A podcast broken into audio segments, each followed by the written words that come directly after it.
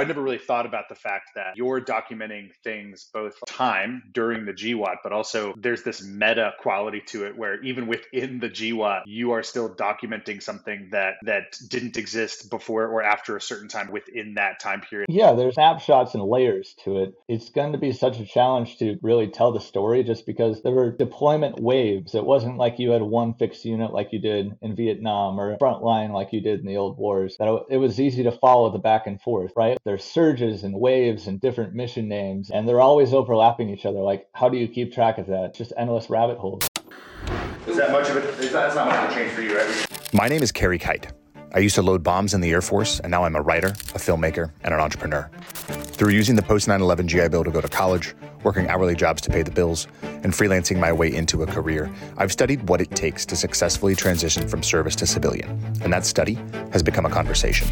On this podcast, I speak to other veterans, successful artists, and entrepreneurs about their transition, what they did well, where they failed, what they learned, and most importantly, how they applied their skills. Episode 47 features Eric Strand, a former finance operations manager in the U.S. Army and the curator of the War Murals Project, an Instagram account collecting our memories and experiences of the GWAT. Welcome. This is Veteran Made.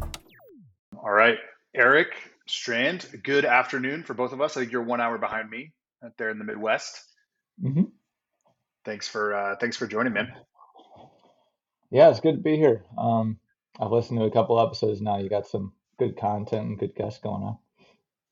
Awesome. Appreciate that, and appreciate the support. Appreciate adding you to that list of good guests. First time using Riverside, switched over from Zoom to Riverside. So different interface here that I'm looking at, but so far so good. Looks like we're moving on the right track. So would love if you could just give kind of folks a primer on who you are and a little bit about the Instagram account that you run, just briefly, and then we'll dive into some questions here.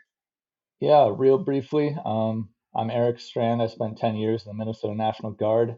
Towards the end of my deployment, I took an interest in the different art made by troops for troops overseas in Iraq and Kuwait.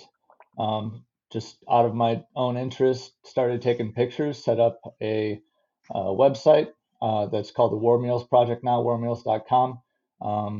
From that, I certainly feel like I've struck a nerve. I've been collecting stories and photos from veterans about, you know, what it looks like, what it feels like, what the memorials that were set up like downrange during the global war on terror, trying to collect that and help tell that story of a pretty long and confusing war for most people. Yeah, absolutely. I think we'll definitely get into that last bit there, the length and the confusion. As you and I were talking offline before, we were just kind of talking about memory and photography and how you can elicit, you know, different things for different people and similar things for different people and different things for similar people and all of that. So definitely I'm going to want to dive in there, but what initially got you interested? Like what made you, like, did you snap the first picture that you collected or did you receive it from somebody else? But I'm curious, like at that acute moment, that the genesis of this whole thing, what struck a nerve for you initially, made you want to start this project? Yeah. So when I started the project, I was deployed to, based out of Kuwait, out of Camp Bearing, but I was a finance manager, a dispersing agent. So I had the unique opportunity to take a briefcase full of money, and one of the other people on my team moved to different bases, austere locations, and built out environments throughout Central Command. So Kuwait, Iraq, Qatar, and more. So just being able to see all those different snapshots at all those different bases was something that really struck me. I saw there was a Borat T-wall that was painted in Iraq that was just like, you know, Inherent Resolve, great success. I think that's the first one that really struck me. But I remember just enjoying seeing the real-time indicator of morale at different bases, just reading like the latrine graffiti and porta potty graffiti too, to get a feeling for what people are really about. So it was something I absorbed and appreciated for a long time, until the end of deployment, when requirements around theater changed. We announced that we were withdrawing from Syria, and my op tempo went from like 100 miles an hour to zero as they realigned things. So I was in the purgatory of the Kuwaiti desert and started taking interest in the different walls there. That base has been there for almost 20 years, and each one tells a story. New ones are still being created to this day out there. So I just started taking pictures of those and started looking around online to see who else was doing it. And it was a pretty quiet space. So I figured, I should just set up the website and see what happens from there. It's gotta be the best feeling when you're like, I've got this idea. I wonder if anybody else has ever done it. Oh, nobody has. Excellent. Let me go ahead and get started on that. Yeah. There's one that just came online that was active at the end of the Iraq War, Graffiti of War. They've gotten going, but it was a very quiet space for a long time. And they're doing some cool stuff too. Yeah, it is. It seems to me that humor tends to be a through line, and it's funny. I remember going all the way back to basic training. I remember talking to family members over the landline, over the phone. I don't know what these recruits are doing these days. I'm sure they have TikTok in their iPhones and all that in boot camp. But back when I went through, I had to talk on the landline once every 2 weeks or whatever it was. And I remember my language had changed. Right, there was like certain things that I would say, certain words that I would say that I was picking up from the TIs and picking up from other folks, kind of already starting that kind of military speak, that like new culture, that new language, all that stuff. And then going all the way through, I remember talking to a family member, again, on a landline at a deployment in Afghanistan. And I was struck by my own sort of, not the right way to describe this is, but like my own sort of, the evolution of my humor, right? And like, There's the gallows humor, there's the really dark humor, there's just kind of like all these things that you're picking up from a hodgepodge of different people and experiences and cultures from kind of all around the country who are coming to serve together. And then you add the military aspect to it, and then you add the deployed aspect to it, and it kind of creates this really interesting approach to humor. And I remember noticing that in myself and noticing it in the words that I was saying out loud, and noticing that as I was speaking to family members that it was different than kind of what they were probably used to from me. And then certainly the kind of humor, that just your kind of everyday civilian life offers.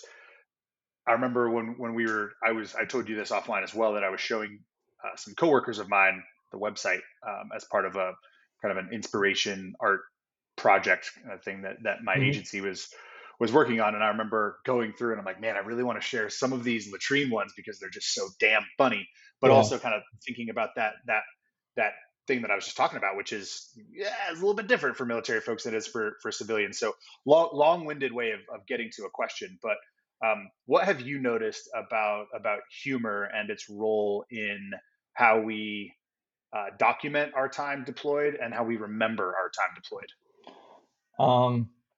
How we document our time deployed. So yeah, I mean, I alluded to it a little bit before. So you look at the graffiti that are on the walls of, the bathrooms, or even just written inside of bunkers in Iraq and Afghanistan. And there's a bit of a gallows humor there, the darkness, a dark side to it of like, just keep smiling. Eventually they'll stop missing. Was one that I saw. Maybe it's like a coping mechanism. And part of that kind of embrace the suck and embrace the hardship mentality. There's a strong, through line of grit in military culture, and it is a way to work through it while still allowing, especially on the graffiti side, allow service members to really express themselves. Because otherwise, you might have command climate surveys or work with your squad leader, but I think there was one photo I got that was like, because it is done either for profit or to really be seen, like bathroom graffiti is the purest form of art, because it is like true self-expression of especially a service member's time and place in a pretty austere and often stressful environment. So you really get to distill down into what's going through people's heads that they may not even want to communicate to their family, and maybe it's just something that they just want to shout out into the void. Or might not even be able to communicate articulately, right? Or to articulate in a way that would make it clear and understood, right? And there's actually something that's kind of cool about this kind of art and curating this kind of thing where, you know, I think a lot of times, especially in our, I like that phrase, especially in our culture, because every culture, every decade, every, you know, time period has its thing. But in our culture, we do tend to value being able to perfectly and clearly articulate exactly what it is that we're thinking and feeling. And if we can't do that, then those thoughts and feelings aren't valid, and whatever we're communicating isn't valid because it doesn't, you know, nail down that exact specific thing. But that's just, it's just not right, because so much of what we think and feel is really hard to articulate. And that's what makes this humor and you know, these kinds of pieces of art so valuable.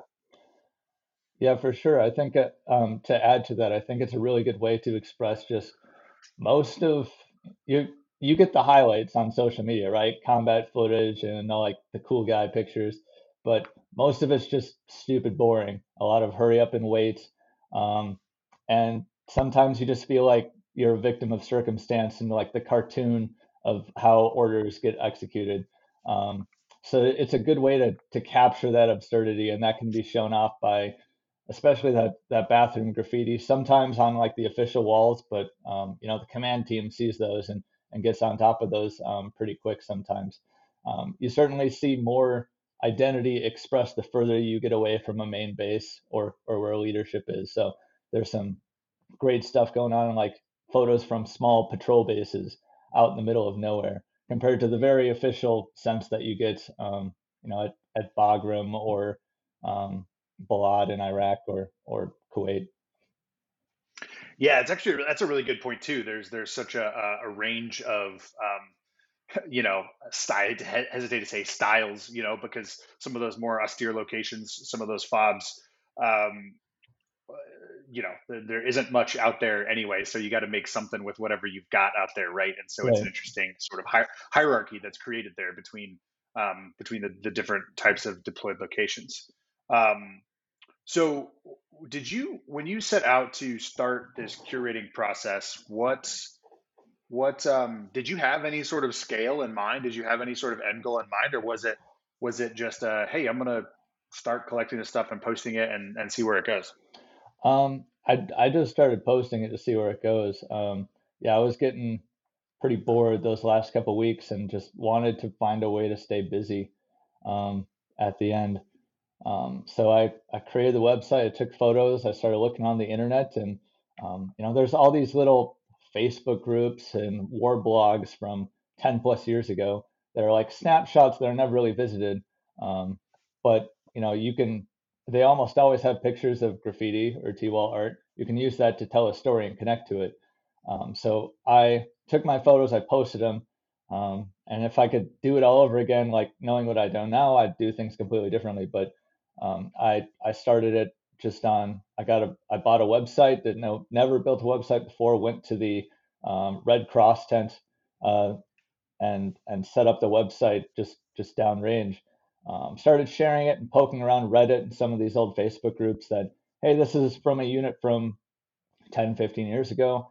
I can share it with this group and this group, and start creating all of those networks, because otherwise these little online communities are like little desolate islands of a bunch of veterans just exist, and maybe 300 people from this little space are out there.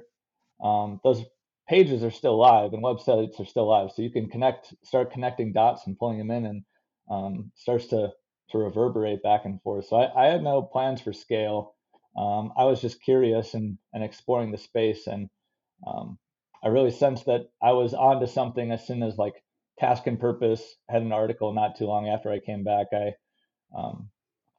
When I came back from deployment, I still had that, I don't know if it's like transition stress, but I still was trying to shake off that high op tempo. As I get home, it's like a couple of weeks before I start coming back to work again. And what do I do to fill that space?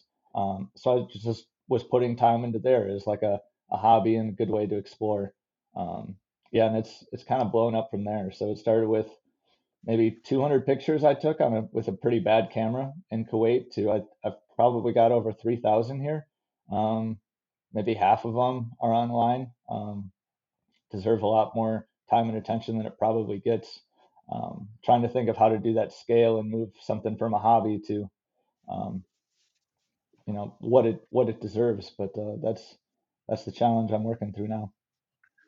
For sure. I want to go there, but first, what when Task and Purpose did the piece on you, and then just kind of like right around the beginning of the Instagram account and the website sort of started to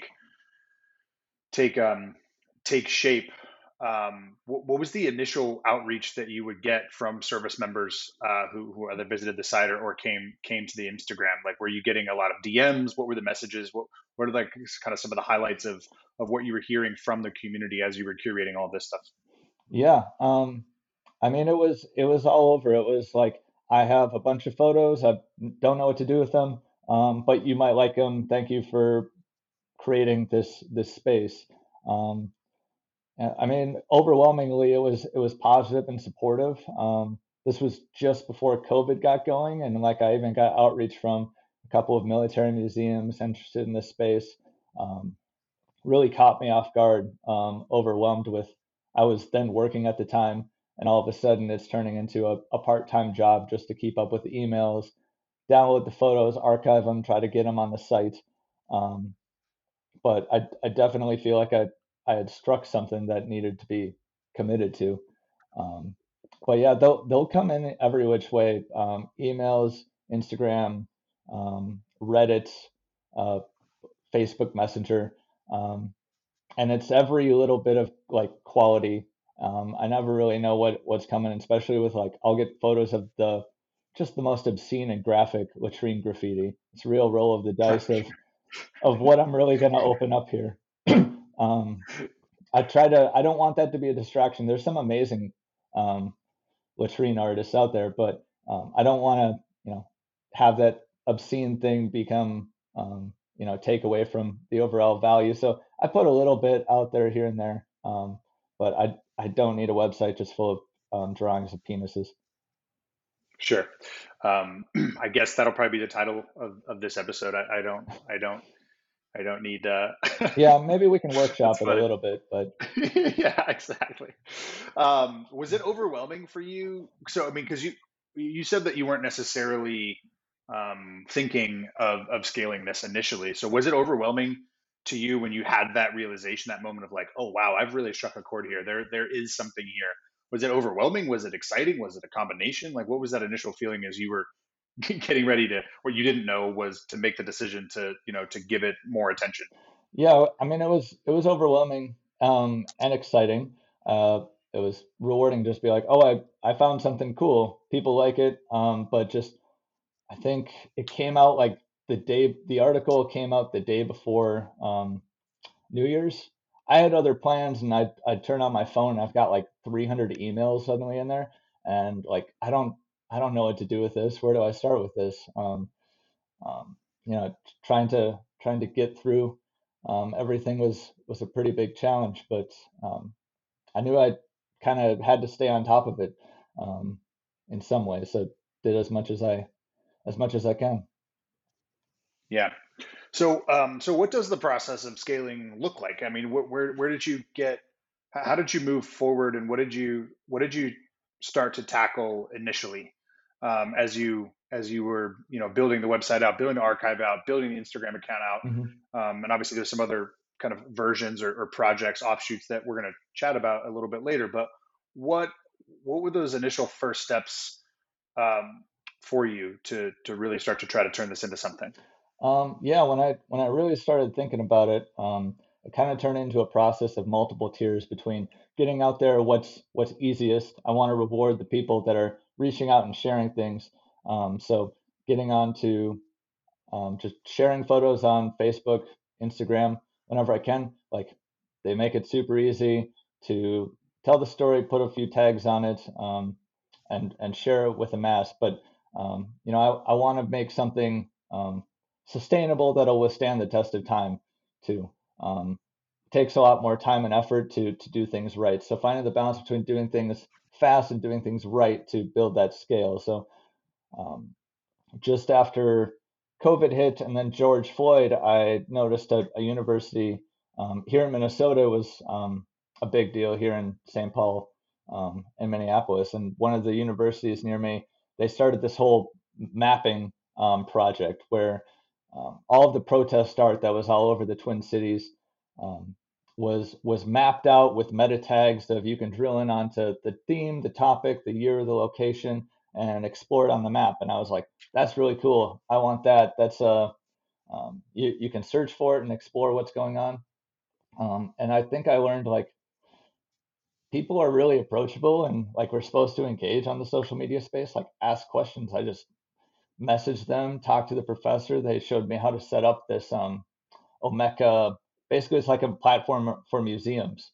And then try to narrow down on what I would want to focus on first, like where's the biggest value. So I started mapping just the memorials created by troops for troops that rarely got brought home. Most of the time they got painted over, destroyed as a base close, but now there's a snapshot there of, I can map it out, people can drill in and see, start telling those stories in detail of this is who we are, this is who we were, this is who we lost, who we care about, and invite people to explore that space. So to get that sustainable piece of, this is what I really want to focus on, and this is the story I want to tell, rather than trying to share everything everywhere all at once. The scope creep can be a huge challenge, but just like a pyramid of share anything that I get sent that isn't completely obscene, I'll post as quickly as I can online, and then try to create a to-do list of, if I have a full album or something that's really important, I will try to prioritize that for basically the digital museum that I got going on. And is the digital museum on the existing website, or is that something that you are building and then you're going to release once it's at a certain stage? So the digital museum is live. I update it, add tags, create the map. I think I've got there's probably about 500 photos across 120 pages. That'd be warmurals.omeka.net is like this museum platform. And then I've got probably 1,200 photos, 1,500 photos on the old warmurals.com website, which is what I created without knowing anything about anything. The website probably looks like it's straight out of 1999, but that's okay. People can still explore it and appreciate it there. And eventually I'll be able to, eventually I'll be able to transfer things over. Yeah. No, it's got vintage vibes, but it's good. It's good. It's got vintage vibes. It's good stuff. So it's really interesting to think about these some of these bases getting torn down and built over, painted over, new units show up and what have you. So as you're mapping those things, it's actually not something I'd ever really thought about. But I was at Bagram in 2008 and 2010. Mm-hmm. And even from obviously at that time, we'd only invaded 6-7 years prior, and then 6.5 years prior, and then from 2008. So between 2008 and 2010, there was a massive increase in infrastructure at Bagram, and so I noticed just differences just in general. So some things went away because new things got built up for a more permanent presence. So I never really thought about the fact that you're documenting things both like in time during the GWAT, but also kind of like there's this meta quality to it where even within the GWAT, you are still documenting something that didn't exist before or after a certain time, kind of within that time period. I'm not sure if it makes sense what I'm saying. Do you understand what I'm trying to get at though? Yeah, there's snapshots and layers to it. It's going to be such a challenge to really tell the story just because there were, deployment waves. It wasn't like you had one fixed unit like you did in Vietnam or a front line like you did in the old wars, that it was easy to follow the back and forth, right? Like there's surges and waves and different mission names, and each unit, like the Air Force rotates like every 4 or 6 months, while, we had Army units that would rotate as much as, 18 plus months in theater, and they're always overlapping each other. Like, how do you keep track of that? I still don't have a great answer, but I think it's a good way to drill into snapshots, use the art, connect the art to an article or a war blog at the time. Like Google still pulls up a treasure trove of, I don't even know what I'm looking at, put in a few keywords and they'll connect me to a blog from 2008 that hasn't been updated since then. But then you get boots on the ground, drill into that story and that experience. And it's been really cool to, it's just endless rabbit holes. Yeah, I mean, I think what's really cool about the process that you're engaging in is that, you just said, right? You're like, I'm not sure how to do such and such. I'm not sure, where this will lead, or I'm not sure exactly how to solve this particular problem. But the way that you will find out is by just going through this process and doing what you can right now with the information that you have and with the capabilities that you have, and you'll discover that along the way, right? It's an iterative process. Yeah, I think it's just like curiosity, and context is super scarce. It's really hard to get the how we got to now, what was happening at that time. Whenever we can, try to tie the two together. It's still tough, but I hope it helps connect the story here. Yeah.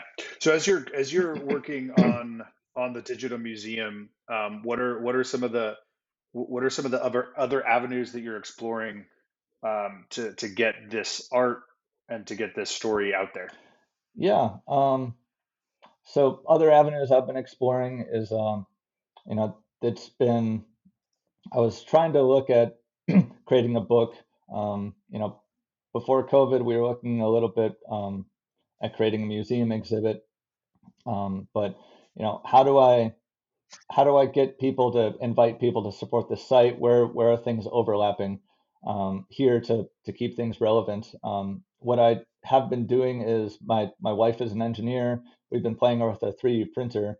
And so on one side, we've been either reprinting these T-walls and making little miniature versions of them to offer on Etsy, and just troubleshooting what was a pretty common souvenir for a time. There's still a lot of people that have these little miniature T-walls that have a coin, usually your name, rank, location. We're trying to offer that without getting too muddled into the ownership and organization of the photos, because between copyright, DOD photos, it gets, and just the photo quality, ton of questions and complexities come up there. So recreating some of the graffiti as stickers to give something back if people like to support the project, 3D printing the walls if people are interested in that. And then trying to explore creating a book space. So making sure I understand the project in its current state, trying to scale it up, put a business plan together, create some offerings, and try to create a path forward for getting that book printed. I'm learning pretty fast. It's not cheap to publish a book. You got to get your cards in place. And so it's just continuous. It's just a continuous learning process to unpack one thing from the next. And if I knew in 2018, 2019 that I would be trying to manage museum and 3D printing stuff and trying to publish a book, it would just be nuts at the time. And this isn't even my full-time job. I have a full-time job that's taken me all over the place too. Yeah, that's what I was going to say. All of that on top of how you the job that you do to pay your bills. What have you learned about yourself and about entrepreneurship as you've gone through the process up to this point, turning a hobby into something that that can generate revenue and traffic and all of that? I mean, I've learned a lot just in terms of The boring stuff matters as far as how you set things up, get the administrative piece right if you're trying to start a business, run a business. The way you execute on the boring stuff will really make a difference when you're trying to scale up, if you have those pieces in place and a business plan in place. So you can, I worked through Warrior Rising and Vet to CEO, create a business plan, a pitch deck, really try to drill in on what my story is and where I want to go with it. I get scatterbrained, right? Go down all these rabbit holes. And it keeps me focused and honest on like a mission statement, a goal to aim for. So I'm not scattered all over the place. I've also learned a lot just on social media, getting these messages or finding these old groups of it's really hard for these platforms are eager to show you stuff, but it's really hard to remember things. Trying to use the search function on like Instagram doesn't even want you to download photos, or like their search function is not good at all. Facebook is the same way. You need to be deliberate in how you organize and where the dots are connected in order to invite people to find things. Because like, it just seems like that age of organic growth, if you're trying to rely exclusively on social media to get your word out, is just not a thing anymore. I've noticed some huge changes just in my reach in the past couple months. So you got to build those relationships, be social, talk to people. You can't just rely on people sharing and liking and stuff anymore. It's probably for the best, but it's just little snapshots that try to freeze that time to invite people to learn more rather than, scrolling on or clicking on the next thing. And the other piece I'll just touch on is I've gotten quite a few eager emails from guys that have said, hey, I've got some great photos. I went to Iraq in 2007. I took a bunch of pictures of the walls there. Let me go get my hard drive.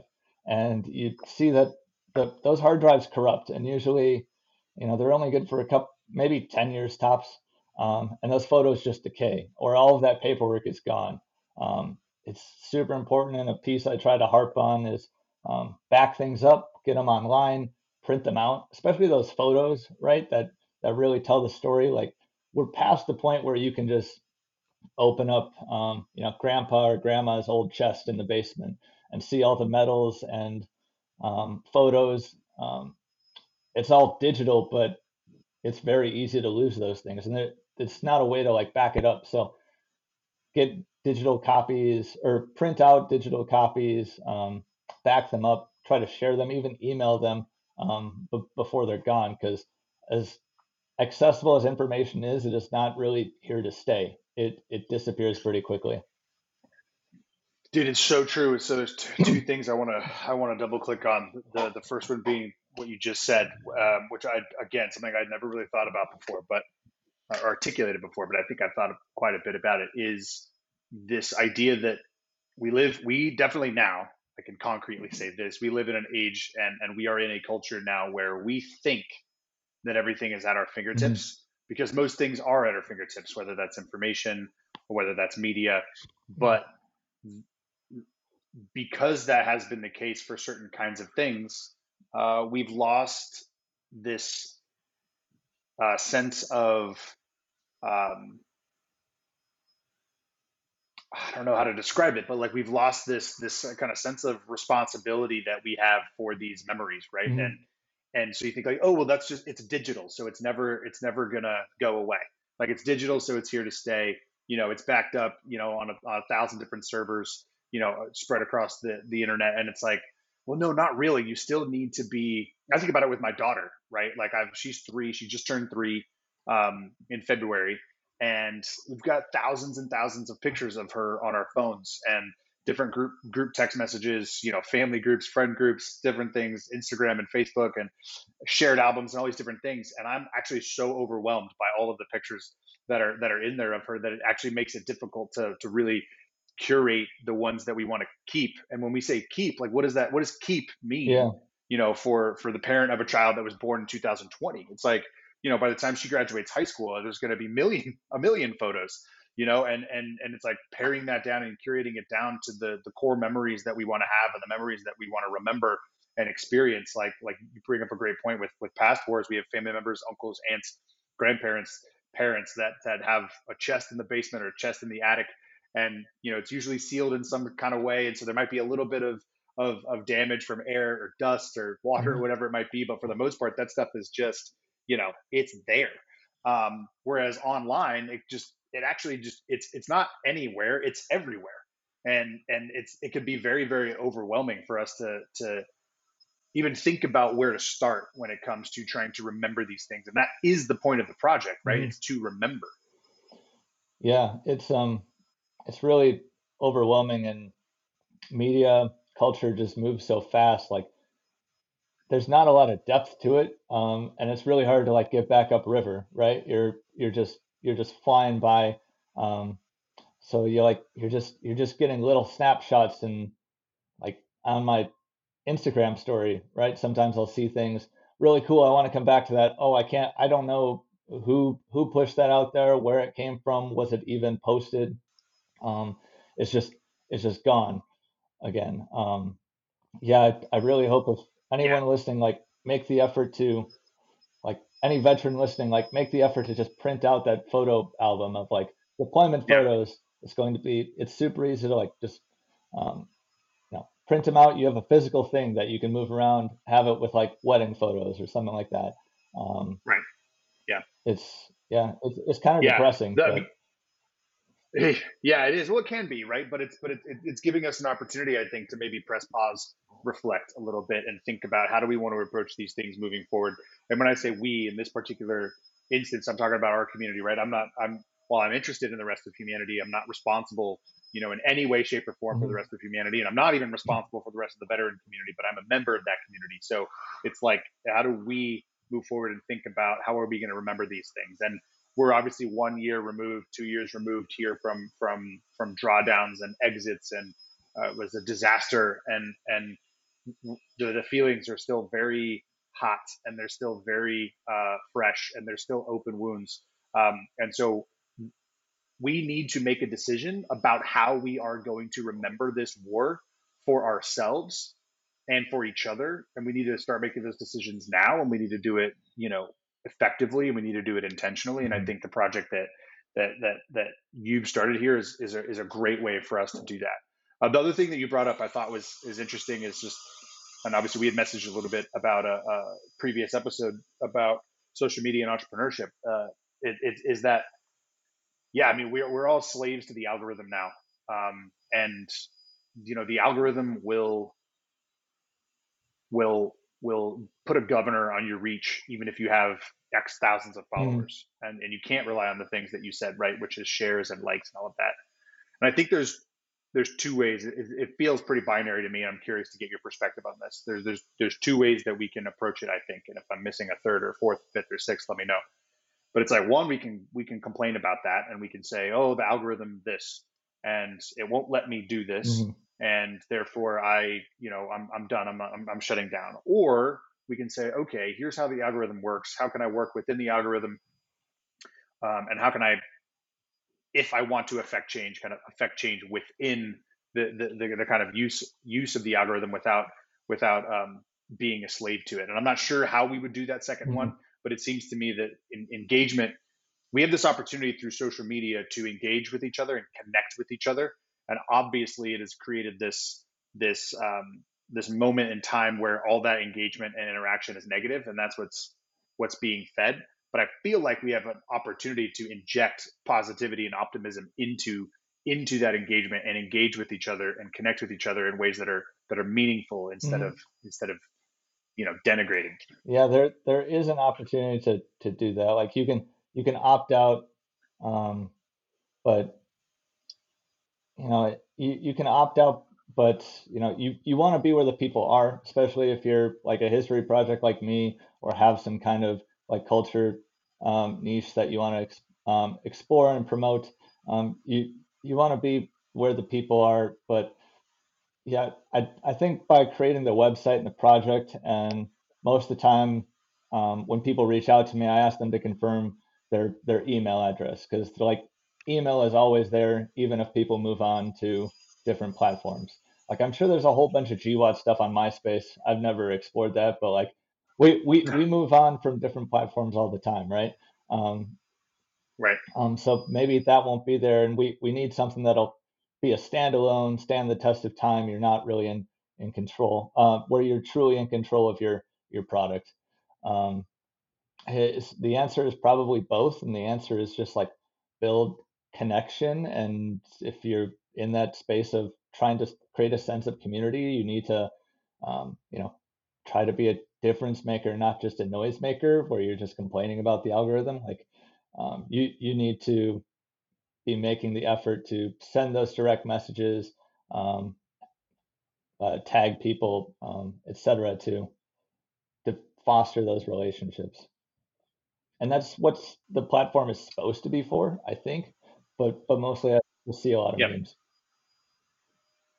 Yeah, it's weird. I mean, you bring up an interesting point with with tagging folks. It's something I've noticed, with some other, there's another podcast that I listen to and support in our space, and then some other accounts, obviously, that of folks that I've interviewed, they're associated with, and I've gotten tagged in things, and I've actually been really happy that I would get tagged in something so that I could reshare it, or so that I could like it, or so that I could comment on it. And it was a bit of a paradigm shift for me, because the thing stopping me from tagging other people was this idea of not wanting to be needy and of not wanting to try to use, I think you have 9,000 followers, 10,000 followers, something like that. So it's well, if I tag War Murals in, every post, Eric is probably gonna be geez, man, come on, stop right. tagging me in this stuff, and I probably shouldn't and wouldn't, tag you in every post. But when I get tagged in something, I'm oh man, this is cool. I'm a part of a community and I'm involved here, and something is expected of me, and something, or at least an opportunity is given to me to engage with something in a meaningful way, whether it's a like, a comment, or a share, or all three, depending on what that piece of content is. And when I started to receive those tags and I started to engage that way, I thought, man, this is great. I really enjoy this. I don't feel as much pressure to engage with every single one, just the ones that really speak to me. And I realized that I could and should probably do the same thing. And so the thing that's stopping us is this sort of false sense of anxiety about something that we probably shouldn't be anxious about, because we all as humans are hungry for that community, hungry for that engagement, hungry for that connection. And these platforms provide us that opportunity. And if we use them right, we can connect, engage, and inspire. For sure. Yeah. There's a craft to adding those connections. If you can signal you add someone and, hey, thinking of you, this is relevant to what you're doing. I see you and I appreciate what you're doing, and this is something I have that's relevant to you. That goes a long way with hey, I'm being noticed and people are genuinely caring about it. And you're fostering things apart from just being a spammer, tagging people and everything. Nobody likes those just aggressive marketers, or how many promotional business follower stuff ends up in my spam box too.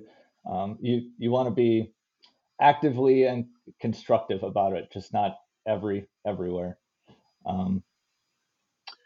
Yeah, absolutely. And I think that's what good, strong, helpful members of communities do, right? Is engage thoughtfully, engage intentionally, and engage with a purpose to better yourself within the community, and then better the community, right? And so I think as long as those intentions are clear and thoughtful, then you're probably in good shape. And I think that might be a good way for us to engage on these platforms and use the algorithm to our advantage. I just see a lot of people complain about the algorithm. I did it, when I started adjusting the way that I post on Instagram. I'm oh, man, this is so crazy. The algorithm is this way. I can't believe I have to do this. And then once I made the adjustment, now I'm all right, well, the algorithm is what the algorithm is, and this is what Meta wants to do. So here's the things that I'm going to engage in that are going to help, and then here's the things that I won't do, because you can't do everything the algorithm wants you to do. The last thing I'll say is it's kind of just how these platforms reward your work. You lose it. Instagram's the awareness of whatever you're doing on Instagram's gone in 24 hours. Facebook, maybe you get a couple more days out of that. For me, I've just been, I still get photos and I'll share them, but is that the best place where I should be spending my time? No. Where's the biggest bang for your buck? They want to invite you to stay engaged so that they can push you ads and show you some other stuff that you like. But is that going to matter a week from now? Am I going to even remember the things I saw yesterday? No, I'm right. I mean, I'll still get caught up in. I'm not really thinking. I'm just like actively there. They're pretty clever about that, and I just need to.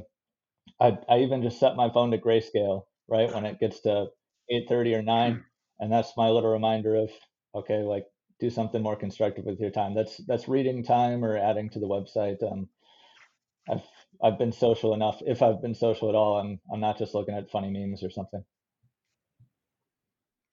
Yeah, I think that's right. But I also think, you know, that I how many great products have I found through Instagram? How many great friends have I made through Instagram? You know, how much great content have I engaged with through Instagram? It's at the end of the day, it's up to each, like you're saying, right? You're putting parameters on yourself for how you engage with this little screen, you know, daily. It's like put those parameters on for yourself and be responsible to yourself, and you know.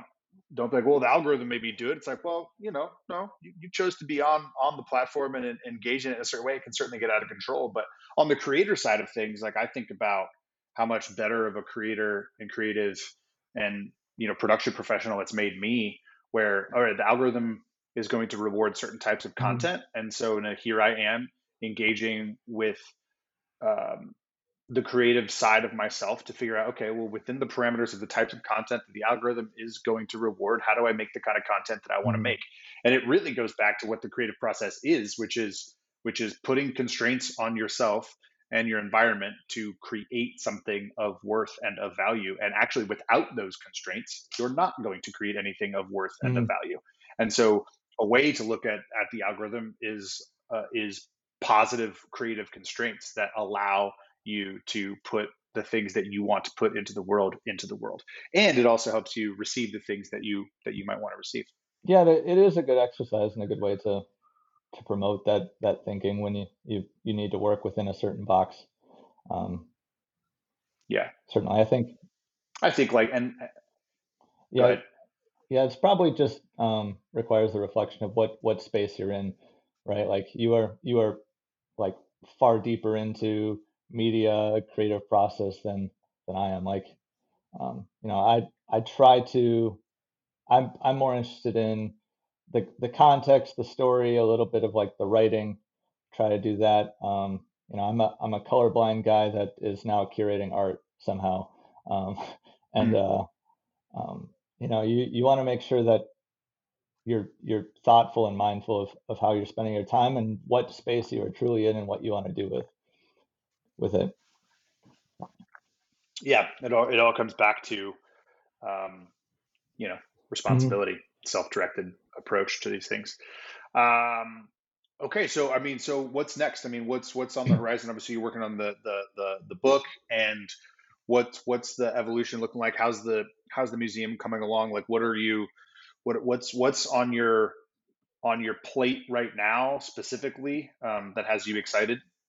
And then I've got one other question for you. Yeah, I mean, I'm excited with the as much time as I can put into it, like building that website, the exhibit out, demonstrating the work, trying to like just create a list of running articles, right? I want to create not just a coffee table book, right? Like I can create a coffee table book, but you want to be able to tell the story there, and I've been practicing either through Lethal Minds or writing little snippets on my posts of getting that writing process down, so that I can have not only just a photo book, but kind of an educational product of, you know, I understand that I overlap a very unique space where history, military, and artwork or street art is becoming a extremely popular thing. If I can execute that correctly, to get those things to overlap, I think that there's a ton of opportunity there.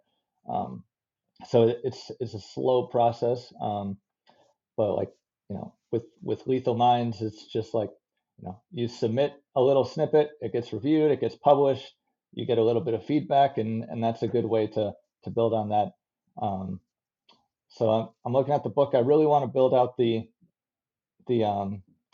museum and archive as much as I can to really invite people, get the tags right. So I guess I envision like a couple years from now, maybe, you know, someone's son or daughter finds the website, drills in on, hey, I know like dad doesn't talk too much about this, or mom doesn't talk too much about this, but you know, now I can drill in on the artwork that represented that base. And here's an article that connects to what was really going on at that time, and what they might have seen and experienced on the boring side of things, right? Because it's very easy to find combat footage just shoved in your eyeballs of some of the worst experiences of people's lives, and exciting.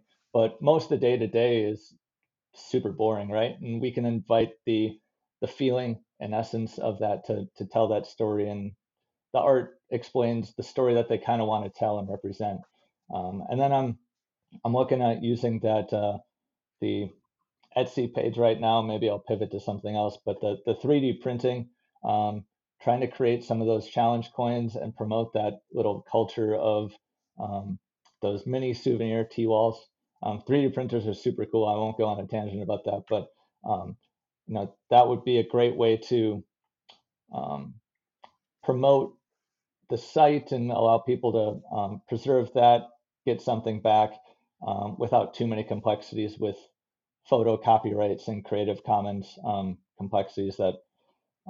That's a new thing that I ran into that I need to keep working on. Yeah, that's a crazy space there, but I think those are my next steps right now. And yeah, still working a whole lot too. Yeah, I mean, I love that you're using everything and all these platforms and all these opportunities to kind of to work on the things that you need to work on for another platform or another opportunity, right? Like we can use everything in our lives to feed everything in our lives, right? And we can integrate those things together and build skill in one area that we can then apply that skill into another area. Tell us a little bit about Lethal Minds. Obviously, love those guys over there. Tell us about what you've written. You had one of them on your show a couple episodes back. Worth Parker. Yeah. They're doing some really cool stuff with you know, the really inviting, trying to be the voice of the barracks, where they'll take kind of, they're trying to do a lot of different things in that space, moving to Substack, trying to get, they have a Substack where they publish monthly these editions where it'll be everything from short stories to poetry to opinions, reflections, training material, to be that voice of the barracks, and invite writers to get that, you know, the first step to being good at something is starting it. And this is a really accessible way to promote that and connect on it. So I've been either doing book reviews or a little bit of what I've learned on like the professional side in supply chain management, some value that might be applicable to people either trying to transition out or use at their unit, as well as just the thoughts of trying to look at the bigger themes for War Murals on our connection to memory. Yeah, they do some really cool stuff there. It's worth subscribing and checking them out. And it's a great way to pause because they have their own Substack. You actually have to read, not just like look at a couple things. It's a good way to turn the brain on. And with the constraint, they publish only monthly. It's not like everywhere at once. So you have that constraint. You have focus time that you have to really try to figure out your craft and get some feedback. Has been nice. Love it. Love what they're doing over there, and very excited to see where it goes. Last question that I've been ending each episode with is there anything in particular on your heart or on your mind right now for our community that you want to share or talk about? Whether it's, you know, a piece of advice or just something you want to get off your chest. I mean, I think a lot of it is just like trying to be on the supply chain side. I'd really just think about like you vote with your dollar for the world you want to see. It's not just like actively doing that. So, you know, what might be cheapest in the short term may have those repercussive effects elsewhere. There's these externalities of, you know, where your clothing comes from or, you know, how much gets thrown away.